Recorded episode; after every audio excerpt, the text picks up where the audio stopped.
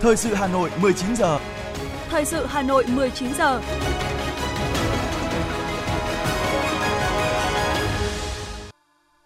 Thanh Hiền và Quang Huy kính chào quý vị các bạn. Bây giờ là chương trình thời sự của Đài Phát thanh và Truyền hình Nội. Chương trình tối nay thứ hai, ngày 9 tháng 1 có những nội dung chính sau đây. Tổng Bí thư Nguyễn Phú Trọng dự bế mạc kỳ họp bất thường lần thứ hai Quốc hội khóa 15. 5.500 phiếu mua hàng giảm giá được tặng tại chợ Tết Công đoàn năm 2023. Giao thông hỗn loạn trong ngày đầu điều chỉnh thí điểm phân luồng ngã tư sở Hà Nội. Chất lượng không khí tại Hà Nội, Thái Nguyên và Hưng Yên vượt mức nguy hiểm. Phần tin thế giới có những sự kiện nổi bật. Cảnh sát Brazil lập lại trật tự tại thủ đô Brasilia, bắt giữ ít nhất 300 đối tượng. 32 người bị bắt cóc tại nhà ga xe lửa ở miền Nam Nigeria. Sau đây là nội dung chi tiết sẽ có trong chương trình. Thưa quý vị và các bạn, sau 4 ngày làm việc khẩn trương nghiêm túc, khoa học, dân chủ và trách nhiệm cao, chiều nay kỳ họp bất thường lần thứ hai Quốc hội khóa 15 đã hoàn thành toàn bộ chương trình đề ra và bế mạc kỳ họp. Tham dự phiên bế mạc có Tổng Bí thư Nguyễn Phú Trọng, nguyên Tổng Bí thư Nông Đức Mạnh, Chủ tịch nước Nguyễn Xuân Phúc, Thủ tướng Chính phủ Phạm Minh Chính, nguyên Chủ tịch Quốc hội Nguyễn Thị Kim Ngân, Thường trực Ban Bí thư Võ Văn Thưởng, nguyên Thường trực Ban Bí thư Phan Diễn, Trần Quốc Vượng, nguyên Thường trực Ban Bí thư, Chủ tịch Ủy ban Trung ương Mặt trận Tổ quốc Việt Nam Đỗ Văn Chiến và các đồng chí lãnh đạo, nguyên lãnh đạo Đảng, Nhà nước Mặt trận Tổ quốc Việt Nam.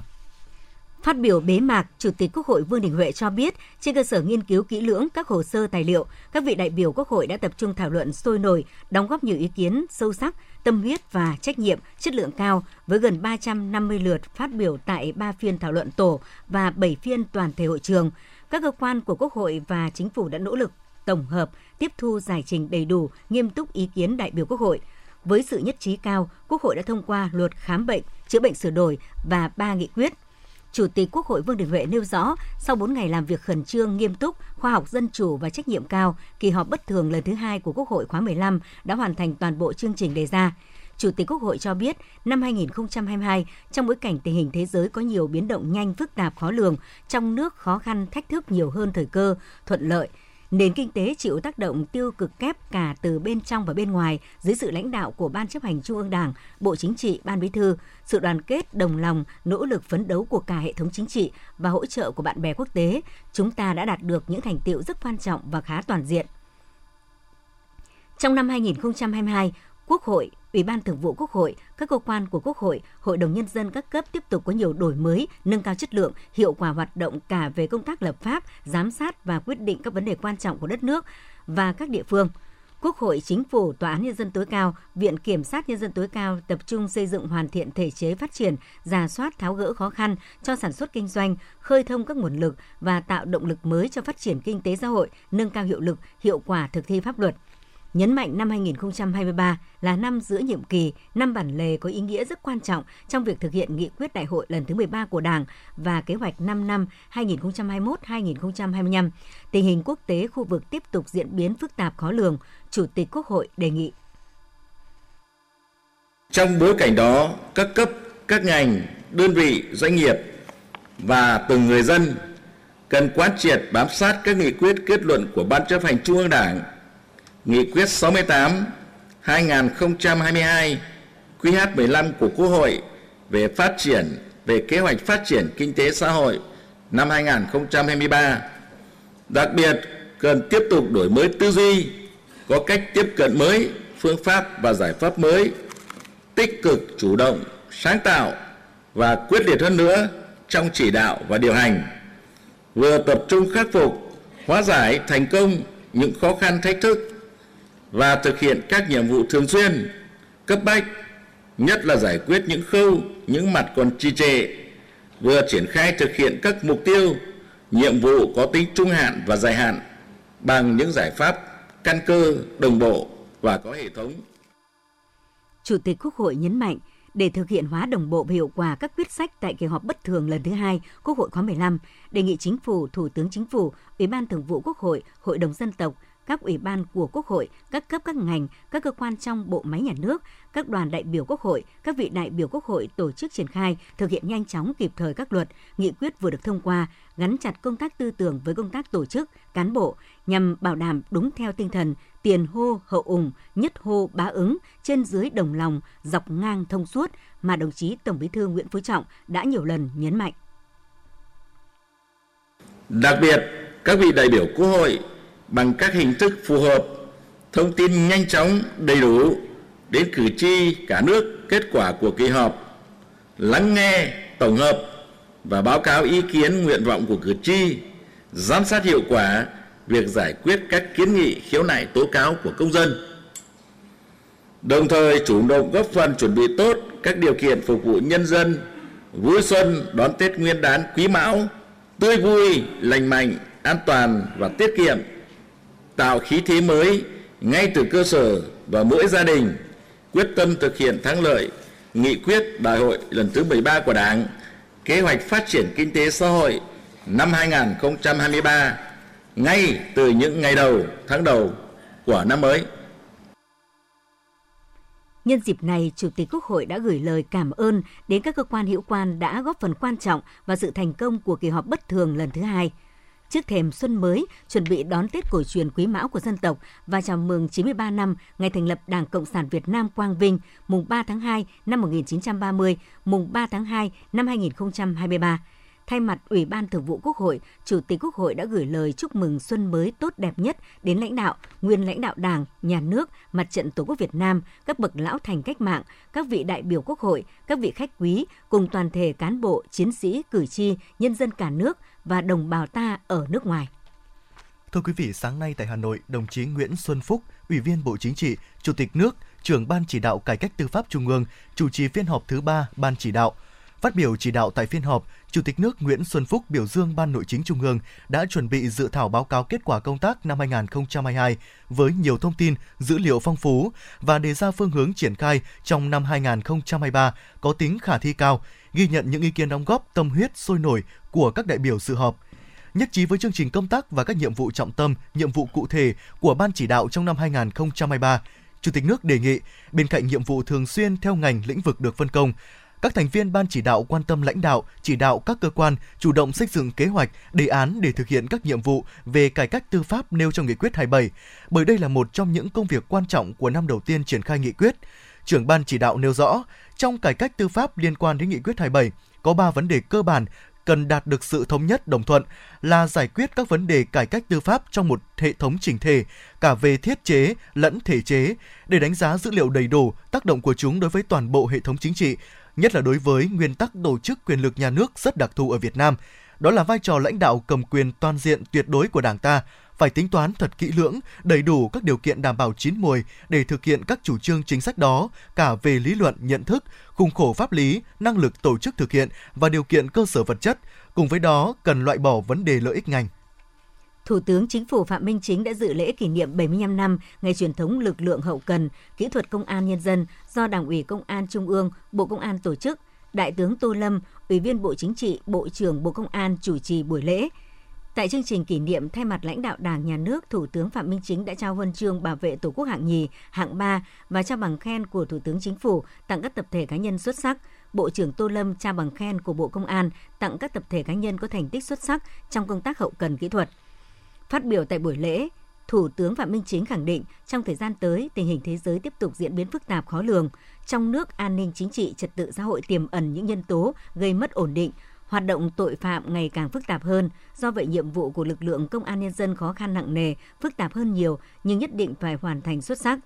Thủ tướng nhấn mạnh, lực lượng hậu cần, kỹ thuật công an nhân dân cần tiếp tục đổi mới tư duy, cách nghĩ, cách làm, có tầm nhìn xa, sáng tạo, phát huy tinh thần đoàn kết đồng lòng, không ngừng phấn đấu rèn luyện, nỗ lực vượt qua mọi khó khăn, thử thách, nhanh chóng chuyển từ phương thức thụ động, cấp phát sang chủ động, đi trước một bước, chuẩn bị các điều kiện vật chất, kỹ thuật cần thiết phục vụ toàn diện công tác, chiến đấu của lực lượng công an nhân dân.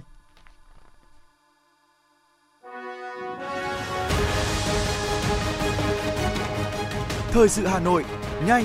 chính xác, tương tác cao. Thời sự Hà Nội, nhanh, chính xác, tương tác cao.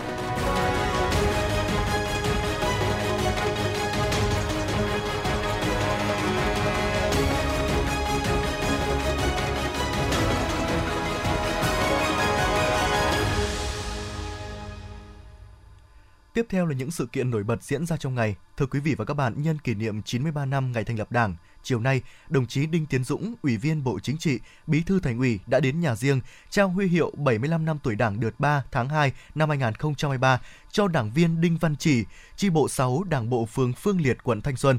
Đồng chí Đinh Văn Chỉ sinh năm 1931, vào Đảng năm 1949, 92 năm tuổi đời, 75 năm tuổi Đảng. Trải qua nhiều vị trí công tác, đồng chí Đinh Văn Chỉ luôn thể hiện là đảng viên gương mẫu, bản lĩnh, phấn đấu hết mình cho sự nghiệp cách mạng, được Đảng, nhà nước tặng nhiều phần thưởng cao quý, trao huy hiệu 75 năm tuổi Đảng cho đảng viên Đinh Văn Chỉ, ghi nhận nỗ lực phấn đấu bền bỉ, gương mẫu, công hiến cho Đảng, cho Tổ quốc và nhân dân. Bí thư Thành ủy Đinh Tiến Dũng khẳng định đây cũng chính là niềm vinh dự tự hào của Đảng bộ thủ đô. Bày tỏ tri ân công lao của các đảng viên lão thành, đồng chí Bí thư Thành ủy chúc đảng viên Đinh Văn Chỉ sức khỏe, trường thọ, gia đình hạnh phúc, an khang thịnh vượng, tiếp tục phát huy trí tuệ, bề dày kinh nghiệm tham gia xây dựng Đảng, là tấm gương cho cán bộ, đảng viên lớp sau noi theo.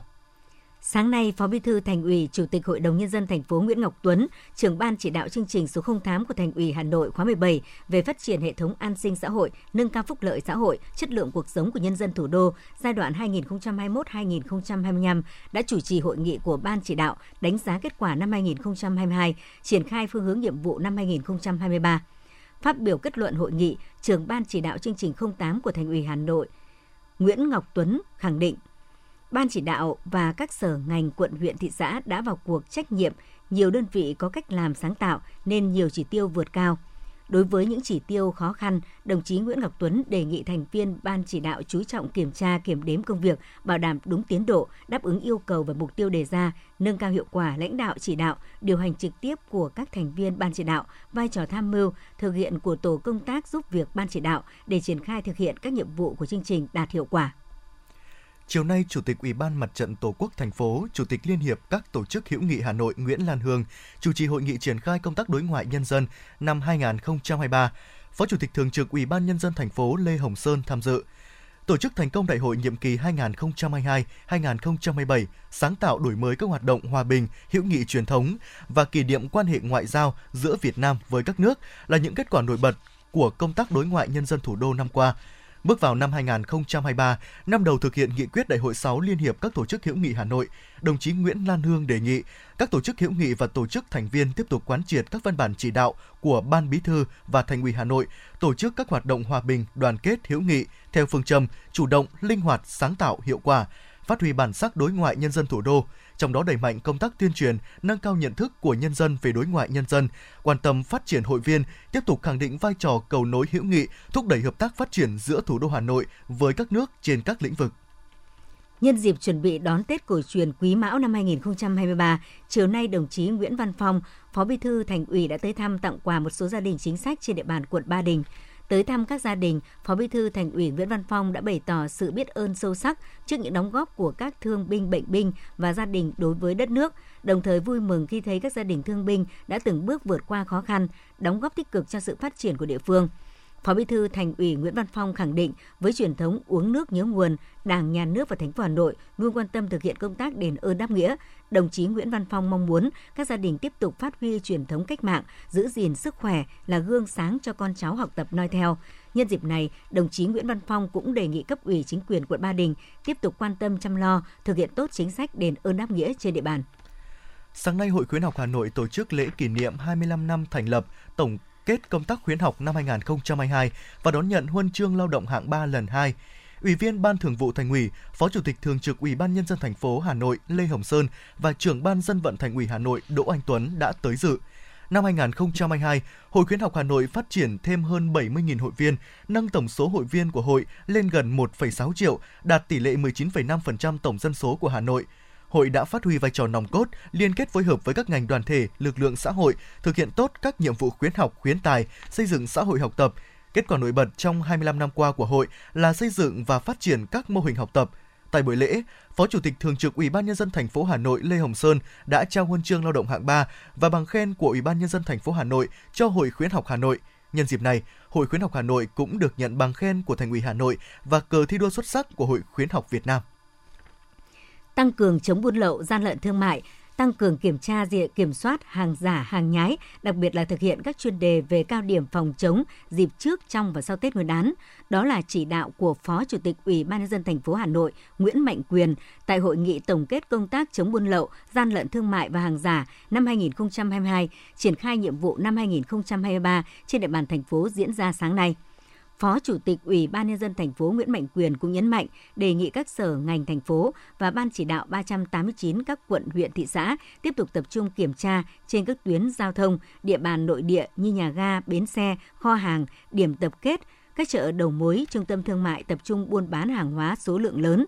đẩy mạnh công tác tuyên truyền, tăng cường hơn nữa công tác điều tra nắm bắt tình hình, Năm 2022, các lực lượng chức năng đã thanh tra kiểm tra 28.585 vụ, xử lý hành chính 26.063 vụ vi phạm với tổng số tiền phạt hành chính, truy thu, thu hồi thuế và tiền bán hàng tịch thu 3.720,6 tỷ đồng. Tại hội nghị, các cá nhân tập thể đạt thành tích xuất sắc trong công tác chống buôn lậu, gian lận thương mại và hàng giả năm 2022 đã được khen thưởng.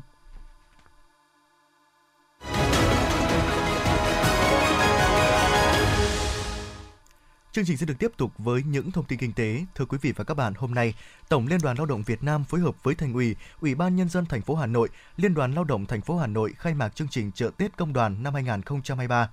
Chợ Tết Công đoàn năm 2023 diễn ra từ ngày 9 đến mùng 10 tháng 1 tại Cung Văn hóa Lao động Hữu nghị Việt Xô, gồm 70 gian hàng đến từ 48 doanh nghiệp, các gian hàng cung cấp những sản phẩm tiêu dùng thiết yếu phục vụ dịp Tết cho đoàn viên công nhân lao động trên địa bàn thành phố, với mức giảm giá bán của mỗi sản phẩm ít nhất là 10% và đặc biệt có 4 gian hàng không đồng của Liên đoàn Lao động thành phố. Ban tổ chức đã gửi tặng các đoàn viên, người lao động 5.500 phiếu mua hàng giảm giá với mức giảm từ 15 đến 50% và phiếu mua hàng không đồng để mua hàng ở các gian hàng chợ Tết. Ban Thường vụ Liên đoàn Lao động thành phố cũng đã trao tặng 20 suất quà, mỗi suất gồm 1 triệu đồng và một túi quà trị giá 350.000 đồng cho đoàn viên, người lao động có hoàn cảnh khó khăn tại chợ Tết Công đoàn năm 2023. Ngoài ra, Liên đoàn Lao động thành phố còn trao 80 suất quà cho 80 công nhân lao động có hoàn cảnh khó khăn. Thưa quý vị các bạn, trong năm 2022, được sự quan tâm chỉ đạo của Bộ Lao động Thương binh và Xã hội, Thành ủy, Hội đồng nhân dân, Ủy ban nhân dân thành phố cùng sự nỗ lực phấn đấu của toàn ngành Lao động Thương binh và Xã hội từ thành phố đến cơ sở, toàn bộ các chỉ tiêu, nhiệm vụ lĩnh vực lao động, người có công và xã hội đã được hoàn thành và hoàn thành xuất sắc. Công tác lao động việc làm đạt 127% kế hoạch năm, tăng 15% so với cùng kỳ năm 2021 công tác thực hiện chính sách ưu đãi người có công với cách mạng luôn được quan tâm chăm lo chú đáo, đời sống người có công không ngừng được nâng lên, phản ánh của phóng viên. Kết thúc nhiệm vụ năm 2022, toàn ngành lao động thương binh xã hội đã cơ bản hoàn thành các nhiệm vụ được giao. Kết quả cụ thể như sau: toàn thành phố đã trao tặng trên 1,9 triệu xuất quà cho các đối tượng chính sách, người nghèo, đối tượng bảo trợ xã hội, người cao tuổi, cán bộ nghỉ hưu, mất sức, người lao động có hoàn cảnh khó khăn, các tổ chức gia đình và cá nhân tiêu biểu trẻ em có hoàn cảnh đặc biệt và các đối tượng khó khăn khác với tổng kinh phí 724,737 tỷ đồng trong dịp Tết Nguyên đán nhâm dần 2022, đạt tỷ lệ 183% so với kế hoạch. Thực hiện chính sách hỗ trợ người lao động và người sử dụng lao động khó khăn do đại dịch COVID-19 theo nghị quyết số 68 NQCP của Chính phủ và nghị quyết số 15 NQHDNG của Thường trực Hội đồng Nhân dân thành phố toàn thành phố đã thẩm định hồ sơ và phê duyệt hỗ trợ cho 2 triệu 907.969 lượt đối tượng với kinh phí 2.975,42 tỷ đồng. Thực hiện quyết định số 08 QĐ-TTG của Thủ tướng Chính phủ về hỗ trợ tiền thuê nhà cho người lao động, thành phố đã tiếp nhận phê duyệt hồ sơ và tổ chức hỗ trợ tiền thuê nhà cho 430.258 lượt lao động của 25.513 đơn vị, bao gồm các doanh nghiệp, hợp tác xã, hộ kinh doanh với kinh phí 225,419 tỷ đồng. Công tác lao động việc làm đạt 127% kế hoạch năm, tăng 15% so với cùng kỳ năm 2021. Công tác thực hiện chính sách ưu đãi người có công với cách mạng cũng luôn được quan tâm, chăm lo chu đáo. Đời sống người có công không ngừng được nâng lên. Ghi nhận những thành tích của ngành lao động thương binh xã hội thủ đô trong năm qua, Thứ trưởng Lê Văn Thanh đã khẳng định trong kết quả chung của Bộ Lao động Thương binh Xã hội có sự đóng góp quan trọng và nổi bật của ngành lao động thương binh xã hội thành phố Hà Nội. Bộ cũng ghi nhận đánh giá cao và biểu dương những thành tích mà ngành lao động thương binh xã hội đạt được trong năm qua. Một số thành tựu nổi bật đó là thị trường lao động đã phục hồi mạnh mẽ, công tác giải quyết việc làm gắn với nâng cao thu nhập cho người lao động, hỗ trợ sự uh, vay vốn tạo việc làm từ quỹ quốc gia việc làm đã được quan tâm và trong năm qua đã tạo việc làm cho trên 203.000 người đạt 126,9% kế hoạch. Chất lượng nguồn nhân lực không ngừng được nâng lên, tỷ lệ lao động qua đào tạo là 72,23%. Chất lượng giáo dục nghề nghiệp thủ đô ngày càng được nâng cao, đáp ứng nhu cầu nguồn nhân lực cho thị trường lao động, góp phần nâng cao năng lực cạnh tranh của thành phố. Đánh giá cao kết quả của ngành lao động thương binh xã hội thủ đô, Phó Chủ tịch Ủy ban dân thành phố Nguyễn Mạnh Quyền nhấn mạnh, năm 2023, toàn ngành cần phát huy truyền thống, tạo bứt phá trong mọi lĩnh vực công tác, góp phần tạo đà để phát triển mạnh mẽ hơn, cùng toàn thành phố hoàn thành tốt mọi chỉ tiêu nhiệm vụ của giai đoạn 2021-2025. Trước mắt, toàn ngành cần hoàn thành tốt công tác chăm lo cho mọi đối tượng chính sách trong dịp Tết âm lịch, bảo đảm các đối tượng đều được đón Tết vui xuân trong không khí vui tươi phấn khởi, đầm ấm, an toàn, đầy đủ về vật chất và tinh thần.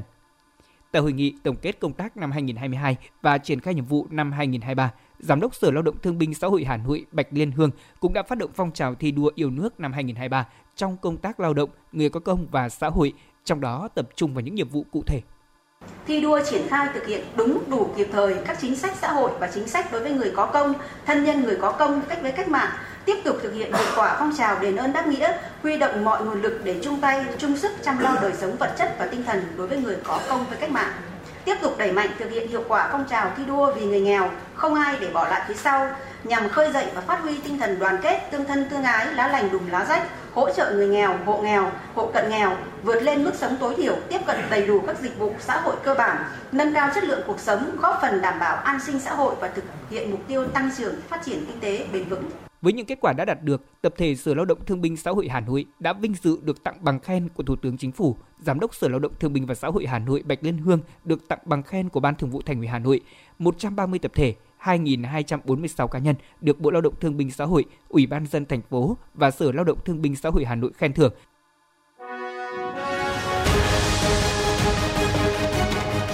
Thời sự Hà Nội, nhanh, chính xác, tương tác cao.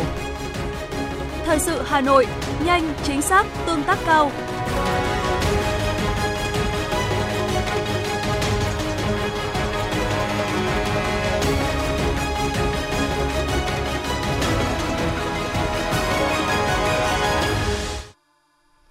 Mời quý vị các bạn nghe tiếp phần tin. Hôm nay tại Bảo tàng Phụ nữ Việt Nam diễn ra sự kiện Khát vọng hòa bình hướng tới kỷ niệm 50 năm ngày ký kết Hiệp định Paris về chấm dứt chiến tranh, lập lại hòa bình ở Việt Nam, 93 năm ngày thành lập Đảng Cộng sản Việt Nam – sự kiện khát vọng hòa bình bao gồm tọa đàm vì một nền hòa bình với sự tham gia của các chứng nhân lịch sử, trực tiếp tham gia quá trình đấu tranh, chung tay góp sức vì một nền hòa bình cho Việt Nam và thế giới. Tại đây công chúng được lắng nghe những câu chuyện xúc động về hành trình cống hiến, xây dựng hòa bình của nhiều thế hệ người con Việt Nam và bạn bè quốc tế. Trong khuôn khổ sự kiện còn có triển lãm Khát vọng hòa bình, giới thiệu hai chủ đề trưng bày gồm Đường tới hòa bình và Hiệp định Paris, chiến thắng của khát vọng hòa bình.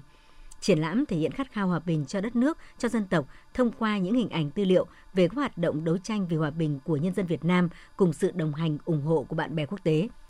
Trung tâm Lưu trữ Quốc gia 3 Cục Văn thư và Lưu trữ Nhà nước tổ chức triển lãm tài liệu lưu trữ Hội nghị Paris, cuộc đàm phán lịch sử. Có những tài liệu vô cùng quý giá lần đầu được công bố như toàn bộ ghi âm diễn biến 4 ngày của hội nghị, có thời gian hơn 1.600 phút, gồm phát biểu của các đoàn đã được dịch ra 4 ngôn ngữ chính thức của Liên Hợp Quốc, triển lãm mong muốn phát huy giá trị, nâng cao hiệu quả sử dụng tài liệu lưu trữ, bồi dưỡng giáo dục tinh thần kiên cường, bất khuất, yêu nước, yêu độc lập tự do, ca ngợi và tự hào với truyền thống anh dũng đấu tranh giành độc lập trên mọi mặt trận của dân tộc Việt Nam. Từ hôm nay, công ty cổ phần tập đoàn Chí Nam sẽ bắt đầu thi công trạm xe đạp công cộng đầu tiên ở Hà Nội tại số 12 phố Đào Tấn, phường Cống Vị, quận Ba Đình. Theo kế hoạch, sau khi lắp đặt xong trạm, ngày 12 tháng 1, xe đạp phục vụ dự án và khóa thông minh dự kiến có mặt tại Hà Nội từ ngày 12 đến ngày 20 tháng 1. Việc kết nối lắp đặt xe sẽ hoàn thành. Tại các trạm xe, công ty dự kiến bố trí mỗi điểm khoảng 10 xe cho khách hàng trải nghiệm trong 2 tuần. Sau đó dịch vụ chính thức đi vào hoạt động – Trước đó, Ủy ban nhân dân thành phố Hà Nội đã chấp thuận đề xuất của Sở Giao thông Vận tải Hà Nội cho phép công ty cổ phần tập đoàn Chí Nam thí điểm dịch vụ xe đạp đô thị ở một số quận nội thành với thời gian thí điểm 12 tháng. Theo đó, công ty sẽ cung cấp 1.000 xe đạp, 50% là xe đạp điện với 94 vị trí đặt xe, tổng vốn đầu tư khoảng 30 tỷ đồng. Thưa quý vị, sau 3 lần điều chỉnh không thành công, sáng nay, Sở Giao thông Vận tải Hà Nội lại thực hiện thí điểm phương án phân luồng giao thông mới tại nút giao ngã tư sở Đường Láng – Tuy nhiên, tình trạng giao thông vào giờ cao điểm vẫn rất hỗn loạn. Theo ghi nhận của phóng viên, Sở Giao thông Vận tải Hà Nội bắt đầu thí điểm phân luồng giao thông nút giao ngã tư Sở Láng thuộc địa bàn quận Thanh Xuân và quận Đống Đa. Theo đó, lực lượng chức năng đã cấm các phương tiện rẽ trái trên đường Láng để đi vào đường Tây Sơn. Từ sáng sớm, lực lượng chức năng lực lượng cảnh sát giao thông và thanh tra giao thông phải căng mình điều tiết giao thông, giảm thiểu ùn tắc và hướng dẫn người dân đi theo biển chỉ dẫn như phương án thí điểm. Nhiều phương tiện tỏ ra bất ngờ khi bị cấm rẽ trái trong ngày đầu phân luồng giao thông. Nhiều phương tiện cố tình không nghe theo hiệu lệnh của lực lượng chức năng vẫn xi nhan rẽ trái từ Láng sang đường Tây Sơn dù hướng đi này bị cấm. Các phương tiện không chấp hành hướng dẫn rẽ trái từ Láng sang đường Tây Sơn sẽ gây ra giao thông hỗn loạn tại nút giao ngã tư sở. Chiều nay, Bệnh viện Hữu nghị Việt Đức cho biết các bác sĩ bệnh viện vừa tiếp nhận và điều trị cho nam sinh 14 tuổi, trú tại Bắc Giang vào viện trong tình trạng bị thương nặng do pháo tự chế phát nổ. Nam sinh đã tự mua thuốc pháo trên mạng về, chế tạo pháo ở nhà, bất ngờ pháo tự chế phát nổ. Pháo phát nổ khiến máy xay sinh tố văng vào ngực trái. Sau khi được sơ cứu tại bệnh viện tỉnh, bệnh nhân được chuyển đến bệnh viện hữu nghị Việt Đức. Các bác sĩ đã nhanh chóng mổ cấp cứu kịp thời, lấy dị vật, khâu vết thương thành thất phải cho bệnh nhân. Hiện tại bệnh nhân ổn định, tiếp tục được theo dõi và điều trị tại trung tâm tim mạch và lồng ngực. Sáng nay, ứng dụng PAME cho thấy chỉ số chất lượng không khí tại Hà Nội, Thái Nguyên, Hưng Yên ở mức nguy hiểm, mức cao nhất trên thang bảng đo chỉ số chất lượng không khí. Ngoài ra, hàng chục điểm đo trên cả nước cho thấy chất lượng không khí ở mức rất có hại cho sức khỏe. Khu vực Bắc Bộ có nhiều điểm đo ở mức này thấp nhất với 19 điểm, Trung Bộ có 3 điểm.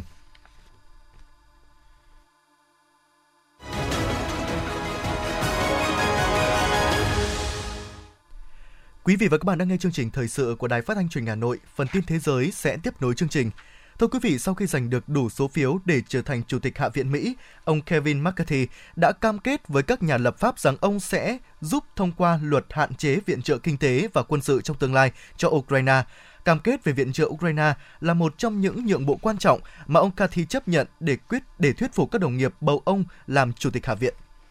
Hôm nay, truyền thông Brazil đưa tin cảnh sát nước này đã lập lại trật tự tại các khu vực tòa nhà chính phủ ở thủ đô Brasilia. Trước đó, bị người ủng hộ cựu Tổng thống Jair Bolsonaro xông vào phá phách và chiếm giữ trong thời gian ngắn.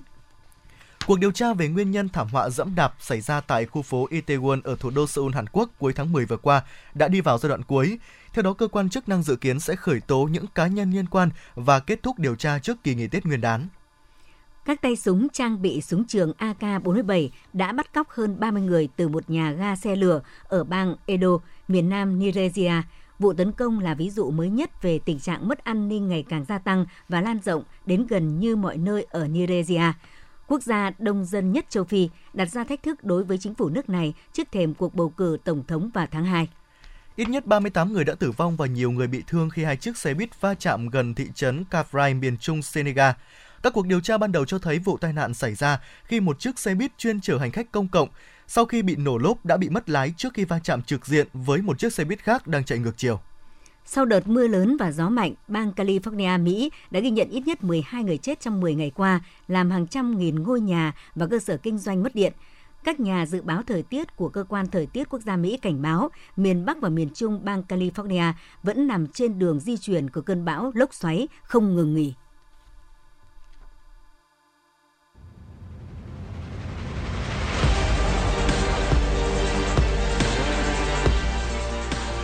Bản tin thể thao. Bản tin thể thao.